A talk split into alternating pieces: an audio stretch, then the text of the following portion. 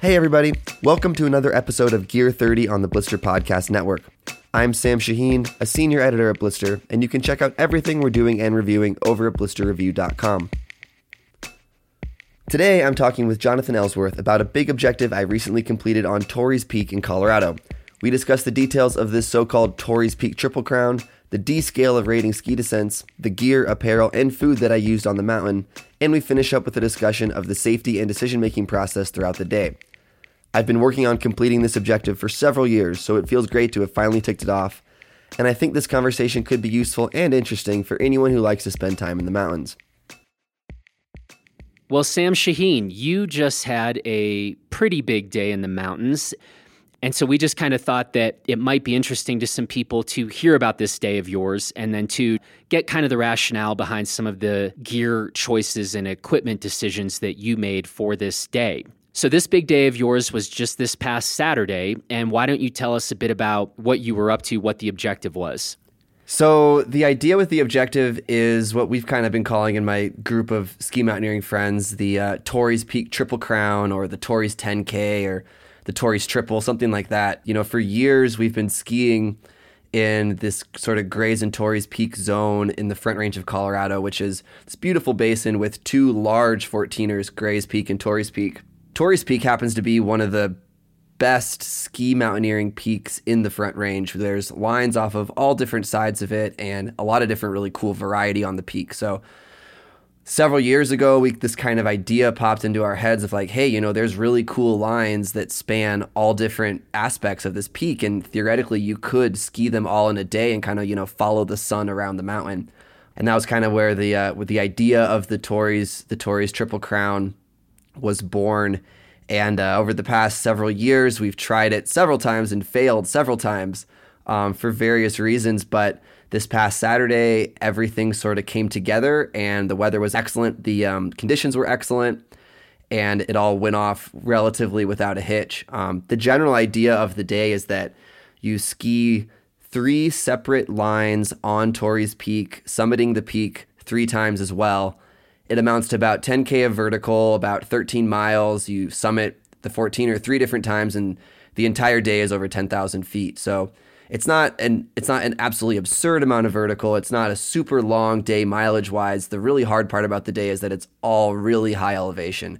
So the vast majority of your of your exertions going between 11k and 14k, and it's uh it's a, it's a slow and it's a slow and steady slog. But we had a great time. So for those of you who are familiar with the mountain, the way the lines kind of work out is um, we skied a line called Dead Dog first this is an east facing couloir that kind of goes on the skier's left side of the east face. Goes at D12 R2 and it's about 2,000 feet. Uh, faces due east. After you ski Dead Dog, you loop back up to the summit again. Then you ski Emperor, the Emperor couloir, which goes due north off the summit. So faces due north. It's a little little more challenging, D13, and uh, then you loop around sort of around the north flank of the mountain, and you boot up tuning fork, which is a much easier line.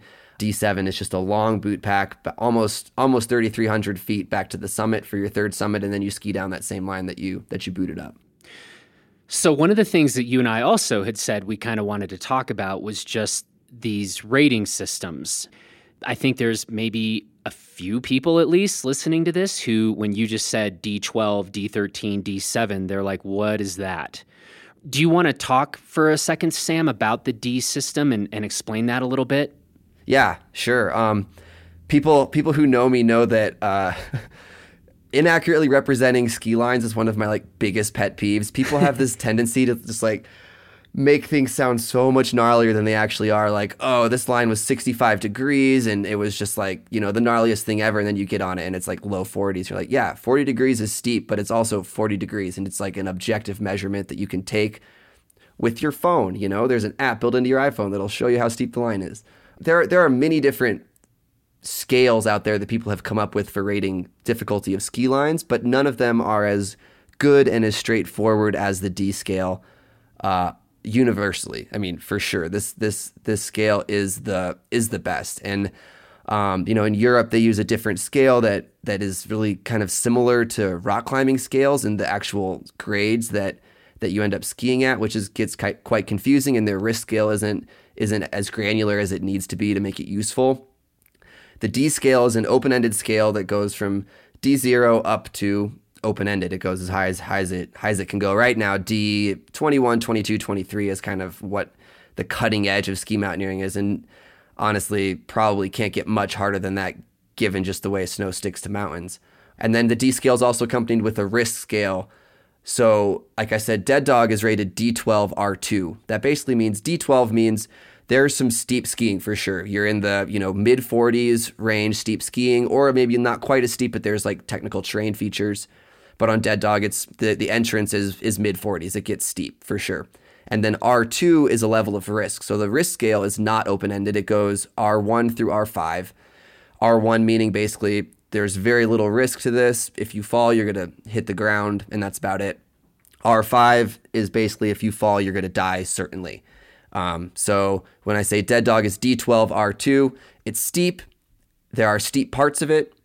R2 means if you fall, you're going to slide. You're going to slide down most of the line if you fall. But there, you're not going to get slid off a cliff. You're probably going to be okay. The D scale, just like a rock climbing scale, is based off the hardest section of a line. So if the whole line is really easy, but there's one super steep, really technical section, it's going to get a pretty hard rating.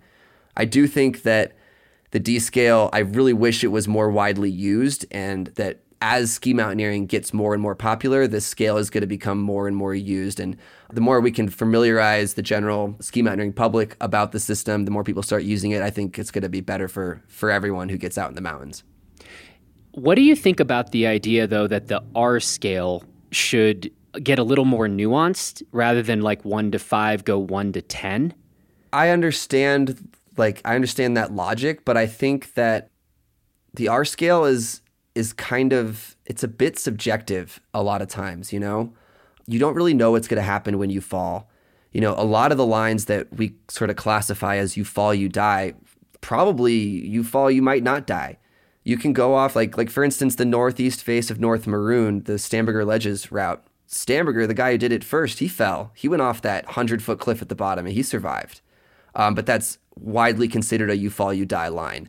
So I think that there there is a lot of subjectivity to the risk. Also, when people are skiing lines, the risk is almost more associated with a fear factor. Like how scared were you on on the line? It's much more of an emotional rating where the D scale part of the D scale is, you know, a bit more objective and like, oh, this is exactly how steep it was. This is how hard the terrain feature was to get around, you know, etc.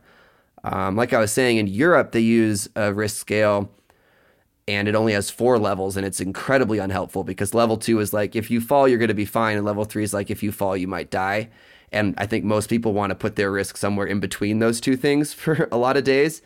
So i'm personally okay with the with with the four scale you know five is you fall you die. R4 is you fall you're going to be you're going to be hurting for sure.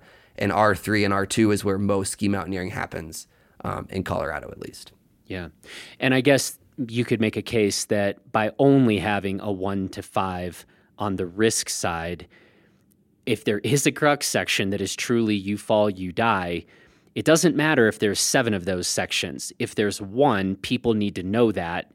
And even if it's a pretty chill line with just one crux R5, well, you're going to have to deal with that section. And so maybe you shouldn't get on that line unless you are prepared to you know, suffer the consequences. Maybe that's the case against going to like a 10, 1 to 10 on that scale.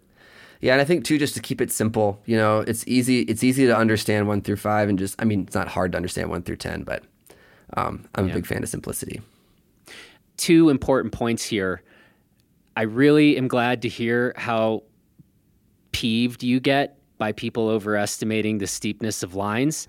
so basically, every time you use the word decently or edgy, I'm going to put into my review how I was skiing a 65 degree slope, and the peop- only the people people are going to be like, "Man, this guy skis 65 degrees all the time." but those of us who listen to this conversation will know that it's just kind of a middle finger to you, Sam. So, uh, well, but I would also like to point out that my pet peeve is based in things that could like really like affect my well-being as a person. You know, last year we skied this line called Superstar on James Peak here in the Front Range of Colorado. And you go on the internet and people are like, yeah, the line's 65 degrees. You know, um, there's a popular website that rates it a D19, which D19 is really hard. You know, Dead Dog is D12 and it's pretty mellow. D19 is like, this is serious. You know, you're talking 55, 60 degrees, complicated terrain features, gnarly stuff. And we went up and skied it, and there's maybe two turns of 55 degree skiing, and the rest of it's a 45 degree wide open line with essentially zero fall hazard. It's not D19 R4, it's D16 R3 R2. And it's fine when people overestimate it from a safety perspective, but if people are misestimating the steepness of lines, that can be a dangerous thing, you know? I take offense at the fact that you are minimizing the degree that it pains me when you use terrible words to describe things. This is uh, this is equally offensive, and the consequences are are are equally painful. I would like to to argue. So, the other thing I would like to do is invite all Europeans to impolitely respond to your bashing of their their system. and so please, we welcome all angry comments. Feel free to use any kind of uh, ad hominem argument or attack on Sam. That would be most welcome. Well, in defense of the French system, I will say they use a different rock climbing rating scale over there. So it doesn't confuse that. You know, it's it's more of it's more of this is sort of the North American perspective, but I do think that their risk scale is not granular enough and that it is almost completely unhelpful. Europeans, I'm sorry for Sam's dismissiveness of the European culture. Uh, we know it's a problem, and again, we invite you to lash out. anyway, moving on. Saturday, you ticked off Dead Dog Couloir, Emperor Couloir, and Tuning Fork. How long did this take you on this particular day, given the conditions and everything else? you left the car when and got back to the car when? Yeah, so for those familiar with the with the spot, we parked at Grizzly Gulch, the Grizzly Gulch Fork on, on the road up to Torrey's. We started, we left the car at 5 a.m. and we got back to the car about 3.30 in the afternoon. So we had a, about a 10 and a half hour, a little less than 10 and a half hour day. Definitely not setting any speed records here with that. The goal of the trip, especially after having several failed attempts, was to just – slow and steady, chug it out, and make sure that we accomplished all of the lines rather than do it as quickly as we could. So, yeah, over 10 hours. So, let's talk about the gear. Tell us about some of the stuff you brought and why you decided to bring that. Yeah. As we were talking earlier about this, I think one of the reasons that having this conversation is going to be interesting and useful for people is that I think about gear all the time. You know, it's my job. I'm writing about gear, I'm testing gear constantly. And choosing gear for this for this trip was difficult for me. You know, I sat down, it took me several hours of thinking to kind of figure out what's the best stuff to bring because in a trip like this, weight is obviously at a premium. You know, the more you're carrying, the t- more tired you're going to get. And on a big endurance day like this, keeping weight to minimum is super important. But also things like a broken binding or having, you know, like the the wrong apparel could be a thing that derails a day like this as well. So it, it's balancing that having it be super lightweight while also durability and functionality, and then balancing safety as well into this whole thing because when you're out in, in the backcountry for such a long day, you know, there's always always going to be increased safety concerns. So I guess um, I'll kind of just go through the gear list and hit the hit the highlights. Yeah, and we will say we're going to publish in the show notes to this episode kind of a complete list from the gear to your apparel to the food that you ate. And so we might touch on any and all of that here, but if anybody wants to see more of a complete list, just check out the show notes to this episode on the website. So I'll dive in uh, with the exciting ones first. Let's talk skis. I brought the G3 Finder 102 in a 179 centimeter length. This is a pretty lightweight ski, and it's a ski I've been liking so far. And honestly, this was probably my least favorite piece of equipment that I brought on this trip. And I'm, I'm like, it kind of pains me to say this because it's a ski that I really, really want to like. But on last Saturday, I had some just some issues with it. In consistent and firm snow, the ski is really predictable and it holds a great edge and it's kind of confidence inspiring and the shape feels really intuitive. Uh, the stance feels really intuitive too. You know, you can get neutral on it or you can drive it, and I liked it. But we skied a lot of variable conditions and a lot of powder on last Saturday actually, and I had just some some some hooking issues. You know, the ski was hooking up. It like the shovels would pull across the fall line hard, and then the tails would engage and like push the tips back down the fall line, and it was just it was tough. And sometimes I get on a ski like that, and it's like, oh, the ski like the problem is it's a shape problem, and the ski like there's just it's just I'm not going to get along with this ski with my ski style. That's not my thoughts on the Finder 102 after Saturday. I do think that it can probably be fixed largely with some some some detuning and dialing in the tune. But I will be definitely working on that. Hopefully a little more later this season and definitely more next season and figuring out figuring out exactly what what that tune needs to be. But I chose that ski for its for its weight and that I liked going into it. But that was that was definitely if I had to redo it, I would have picked a ski that I was more familiar with because I'd only been on that ski three or four times before this day. Would you have gone heavier? Absolutely not. Maybe I mean maybe a little bit. The other ski I would have brought probably was the Salomon Mountain Explorer 95, which is a tad heavier. I think we're talking like 50, 60 grams, something like that. But just a ski that you're comfortable with. But weight, especially with skis on a huge day like this, weight is at such a big premium. It's funny though. I mean, again, I I have not skied this newest version of the Finder 102 but I mean, if you go back and read my review from what a couple seasons ago, and I was skiing a 185, everything is getting so much lighter than it used to be. And so it almost feels unfair to talk about a touring ski from a few years ago, given how weights have just kind of plummeted on so many touring skis. But yeah, that certainly wasn't a ski that I was saying I would sure want to break out on technical descents, you know? I liked it as a ski. If you're doing long approaches for pretty chill stuff, I thought it would be sweet. But yeah, I think, again, maybe not that relevant. I do think we're kind of in a braver, newer world in terms of touring skis and weights. But yeah, of those two skis, if you're talking to me about a consequential or technical descent, I probably personally would be reaching for that Mountain Explorer 95. Yeah, I mean, I think it's worth noting that you and I have different skiing styles for sure, and the the Finder 102 and the Mountain Explorer 95 cater to different styles of skiing. So in general, the Finder 102 more caters to my style than the Mountain Explorer 95, but they're two skis, the Mountain Explorer 95 especially a ski I really like, and I do think I'll be able to dial in the Finder a bit better. Um, but we'll just have to wait and see if, if if if a tune clears up clears up that issue. It was only one day after all, you know. Yeah, and the other thing is you are always talking about detuning stuff more than I am. I think it's because I'm a better skier. I just get along. I'm yeah, able yeah, to make tunes sense. work. And uh, no, but I mean, it is a fact that like you are, I, you seem to be a bit more sensitive to tune issues, and I tend to. Generally, I think I tend to get along with stuff better, and I'm like, yeah, I'll get used to it, and the ski will kind of detune itself over a couple days. You are a lot quicker to start rubbing on those edges. Yep, that's very true. What else? Had it mounted up with Zeds. Uh, that G3Z binding is a good binding. It's solid. I trust it. Um, I haven't had any issues with it. No pre-release. It works well. Um, the more and more I use it, I do find that switching it out of tour mode just takes a lot of effort. But that's kind of my biggest complaint at the moment with that binding. I uh, if I had my druthers, I probably would have picked a lighter binding for a day like today because I think the Z is a bit overkill. Some of the lines, if we so there's an option in the day to ski instead of Dead Dog the East Face, which is a lot more consequential line. If we had decided to do that, I would have been happy to have the Z and not an ultralight binding. For the other lines, an ultralight binding would have been okay. So what what would you have gone with? Something like you know uh, Dynafit Speed TLT, something you know like that. That Z comes in under 400 grams, but you could get I mean, I, I could ski a binding 200 grams, you know, 200 or so gram binding would have been fine, I think. Which is interesting because I almost never would want to ski something like that. Only on a day that's big like this um, would I want to do that.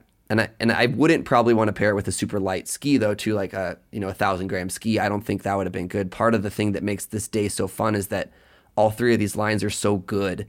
So although I wouldn't go heavier than the Finder 102, I also don't think I'd go lighter that's that's about the, the the butter zone for being able to do the day and also enjoy the descents.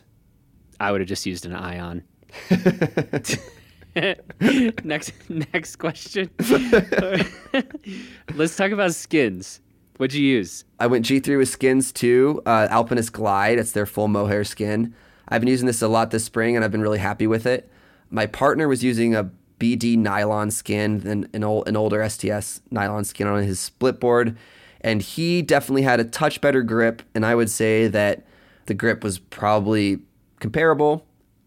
But I overall I didn't have any issues with, with, with the glide uh, on the skin tracks we, we were setting for this thing. They were all pretty um, nothing nothing super steep or super technical skin track wise, and the skins worked fine.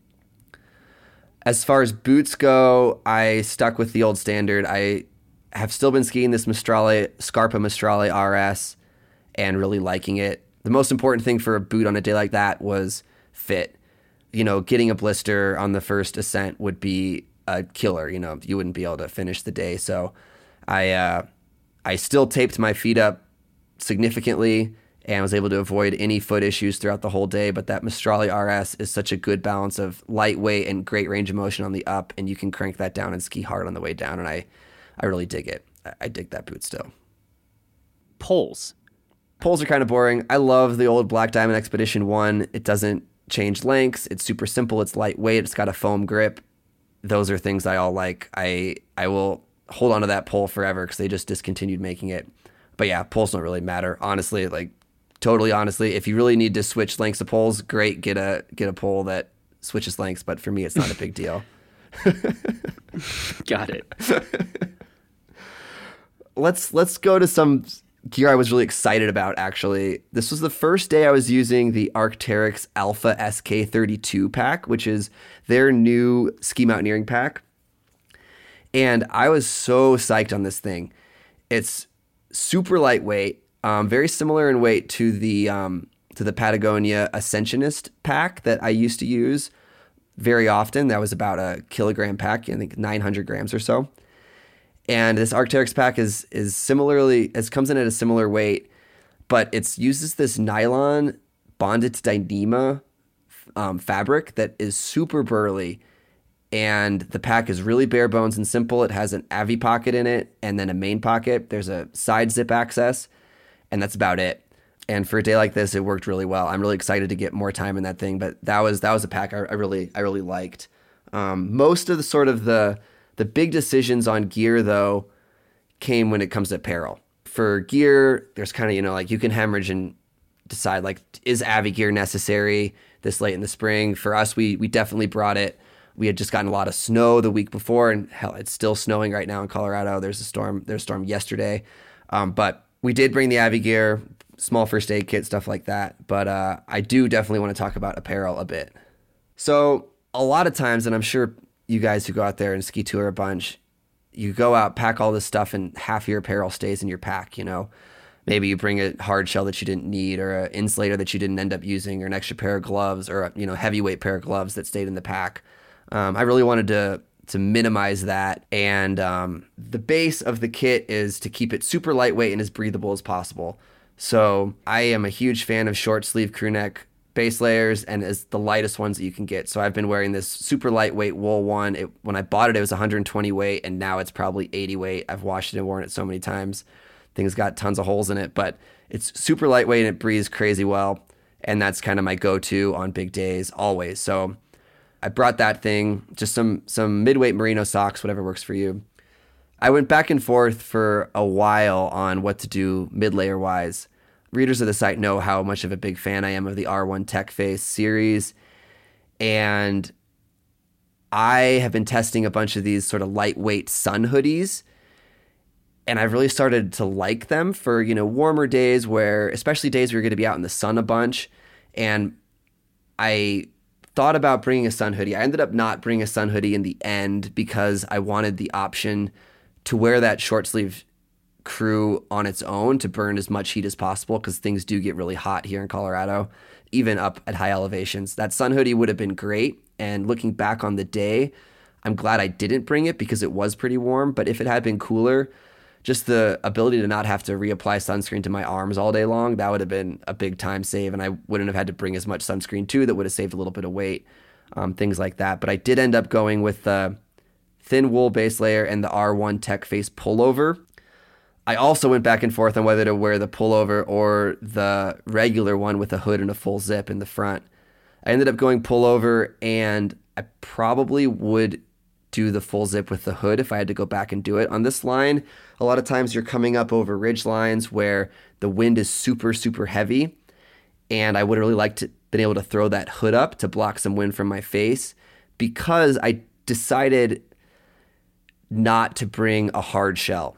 And not bringing a hard shell was, I think, a really good choice. And it wasn't make or break for the day I don't think but it could have been if I if I had gotten more tired towards the end of the day. You know it saves three four hundred grams in the pack which is a pound which is a decent amount of weight. So instead of bringing a hard shell I brought the Patagonia micro puff which doubles as wind protection has that has a hood on it and can be an emergency insulator in case it gets cold or in case there's an injury and you know you need to camp out for a little while so the micro puff replaced my, or did double duty as a hard shell and an insulator.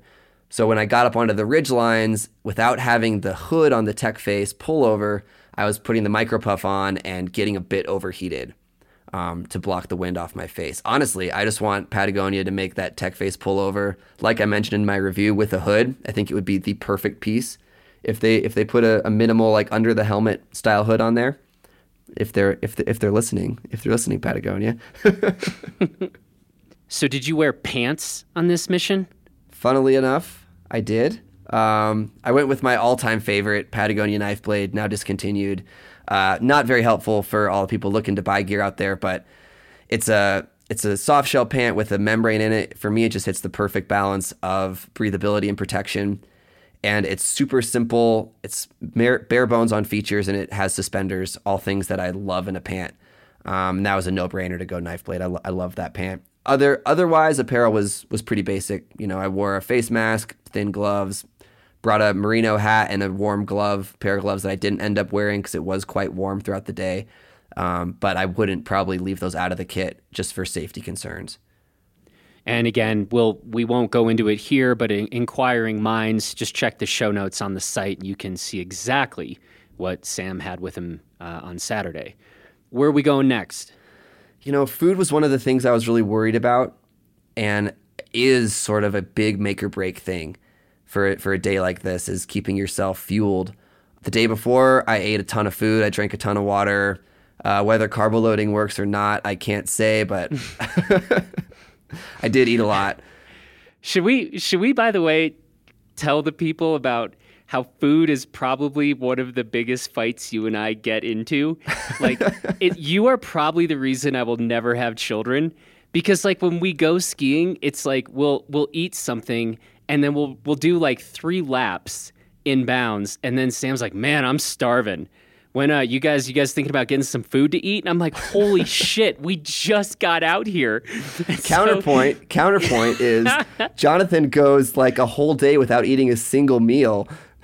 Like like Wait, there's, yes. there's work to be done sam. We, we we need to come to some sort of middle ground where i eat slightly less and you eat slightly more for your health and mine i think. Yeah and the new rule is sam has to start like packing his own snacks with him like when we go out because he's like man i'm starving. And we'll like have a bunch of stuff. It's like we just left a box of granola bars back in hq or like something like that. So we're working on this but this has been a, a definite point of conflict in our in our relationship. So we'll we'll see if this uh you know we'll see if we come to yeah sam's middle ground at some point.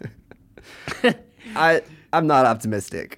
I'm not really either. But I think this does provide a proper context when you're like, when you say, like, yeah, you know, food's really important to me. This is a big deal. I'm like, yes, this is a very big deal. oh, man. Well, anyway, talking about food I ate on Saturday. yes. So, um, for me, at least what works for me, I have a really fast metabolism, um, and I've kind of figured out what what sort of food works for me. But I know on a long day like this that I just I don't want to eat.